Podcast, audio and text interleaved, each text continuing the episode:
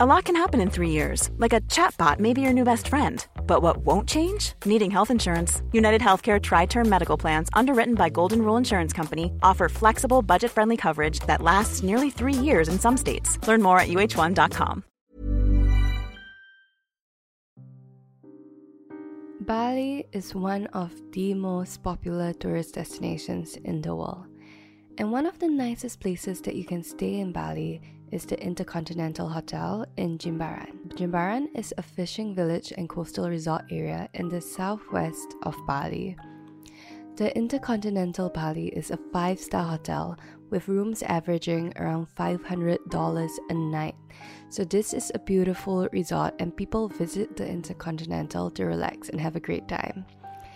And if you are working at the Intercontinental Bali, Maybe you assume that the worst thing you'll ever have to deal with is an upset guest and maybe a bad review on TripAdvisor.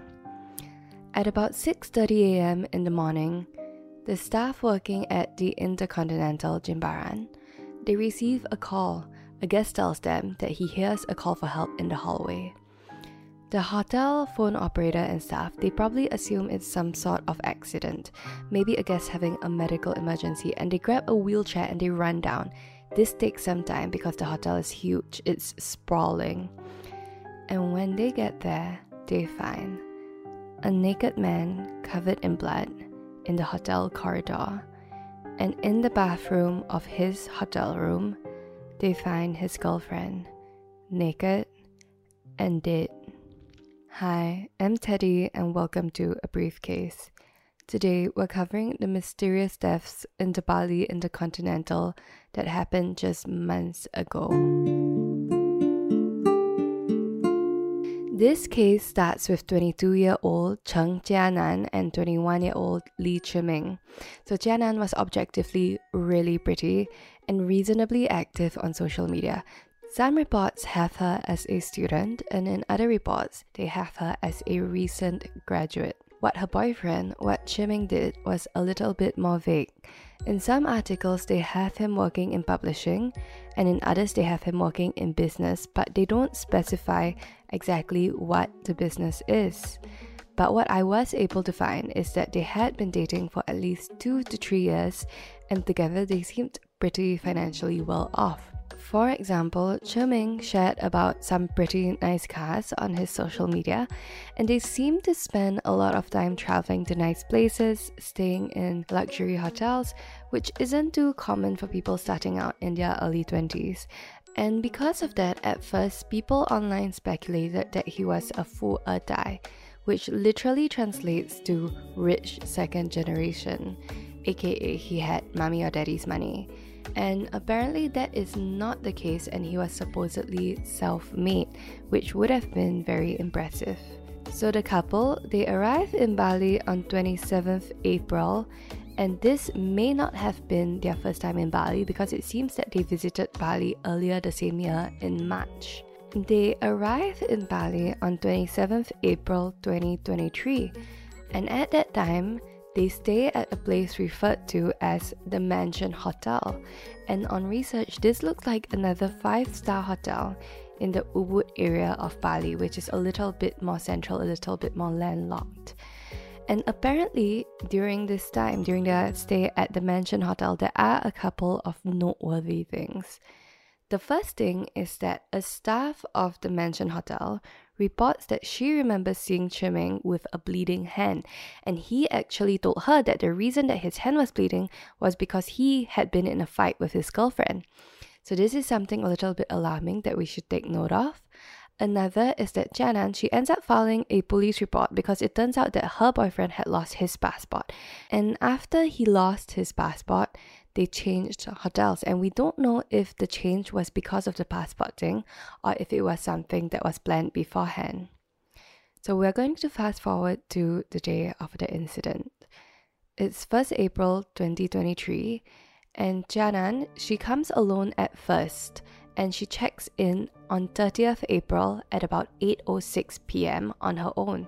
So this is the evening and it's probably a little bit after dinner.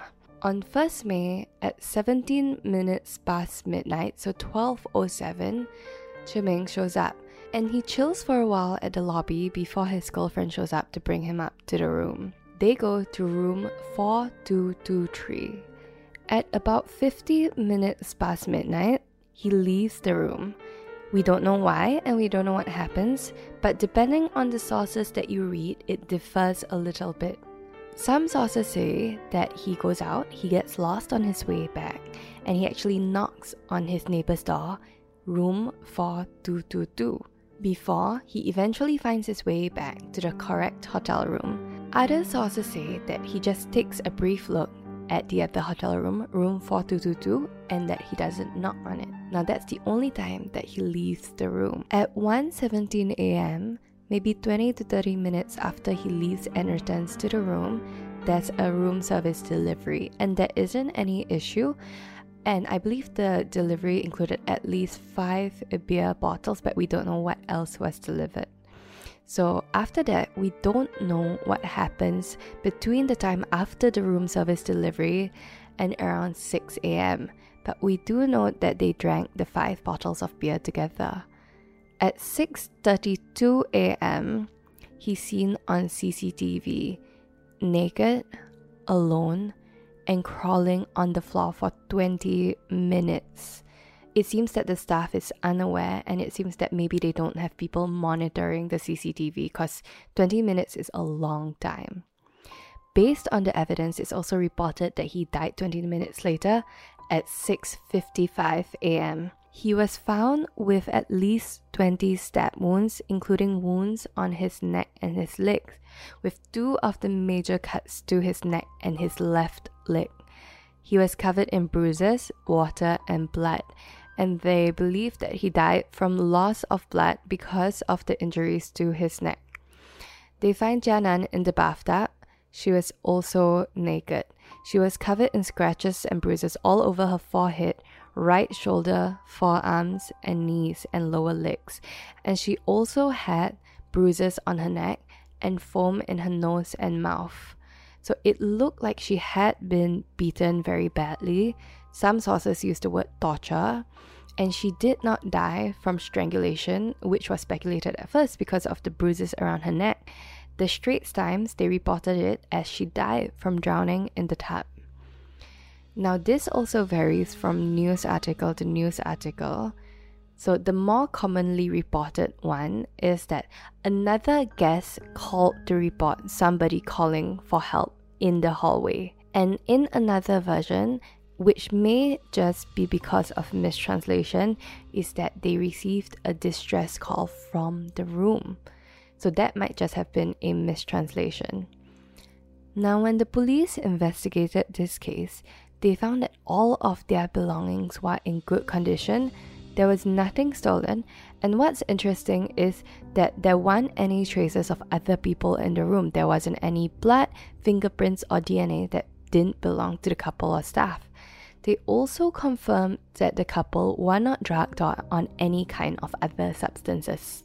So because of the international attention on the case, I believe that the Balinese police they were under a lot of pressure to solve this quickly.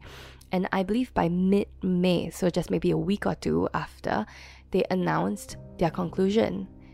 And they said that it was a murder suicide. The police believed that Li Chiming beat and then drowned his girlfriend in the tap of the hotel room. And then after that, he committed suicide by breaking a beer bottle and stabbing himself all over his neck and his body. And then the speculation is that he regretted committing suicide, which is why he crawled out of the hotel room into the hallway. And many people, including his mom, including friends of the couple, they were very upset by this conclusion. And I think that one thing that makes this so unbelievable, especially from what I've read online, is the fact that he would have randomly stabbed himself all over his body with a beer bottle. Because most of the time when people are committing suicide, not that not that I'm qualified, but usually they just slash their wrists or choose a specific area to cut themselves with. And many people also question why he dragged himself out onto the corridor after stabbing himself. Friends and family of the couple, they don't believe that Chiming would have done such a thing. And of course, if it's untrue, this would have been basically dragging a dead man's name in the mud. And the other thing is that the police did not state the reason why they would have had this conflict, why they would have had a fight bad enough for them to have a murder suicide. But of course, this is like the official conclusion to the case.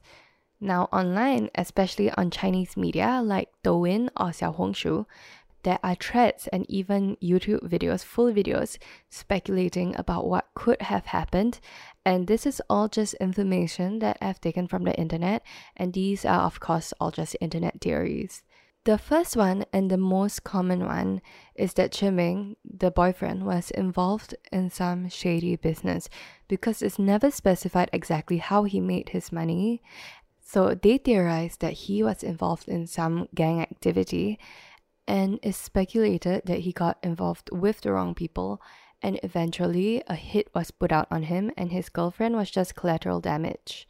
And this is the one that's talked about most when you look at Chinese social media, especially when you consider the fact that they are young, they have so much money, and they seem to have quite a lot of freedom, which is unusual.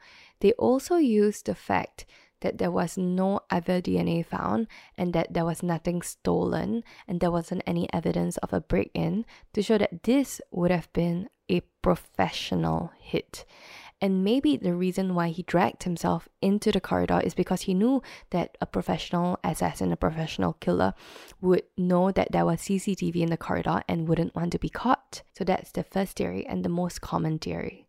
The second one, and this one is a little bit more unusual, and I had to dig a bit more to find this, is that this may have been a supernatural case. And the theory brings in the fact again that there wasn't any DNA found and that everything else in the room seemed untouched. And of course, Bali is a very spiritual and supernatural place, but I think this is a much more unlikely theory, and this one is kind of reaching as well. But again, these are all just the two main theories I found on the internet and the official ruling is that this was a murder suicide.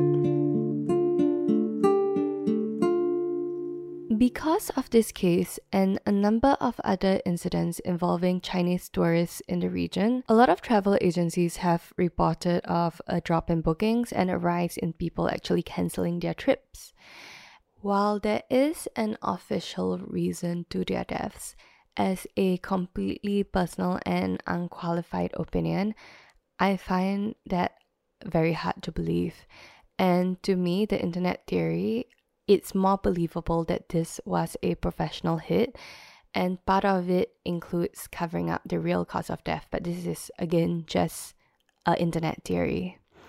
So, what do you think really happened? You can leave a comment in the Spotify comments below and we'll get to it. And I think for this particular case as well, I'll also leave a poll below for the more common theories. Now, because we don't get too many comments, I also think it would be kind of nice to start reading out the comments from past episodes. So, the last episode, we got a comment from Alex Silvano. Forgive me if I'm pronouncing it wrong on what background music was being used at the 550 mark because it's the same energy as when you get good news, which is nice to hear. And it's just music taken from Epidemic Sound. The name is Miles and Miles by Josef Bel Habib. In the comment, he also says, I also love your podcast. Something about how you talk feels familiar. Well, my friend, maybe we do know each other in real life. Maybe we've worked together. Maybe we've passed each other on the street. You don't know. And as always, you can find me at a briefcase podcast on Instagram and online at a briefcasepodcast.com. And do remember to join us next week for another briefcase.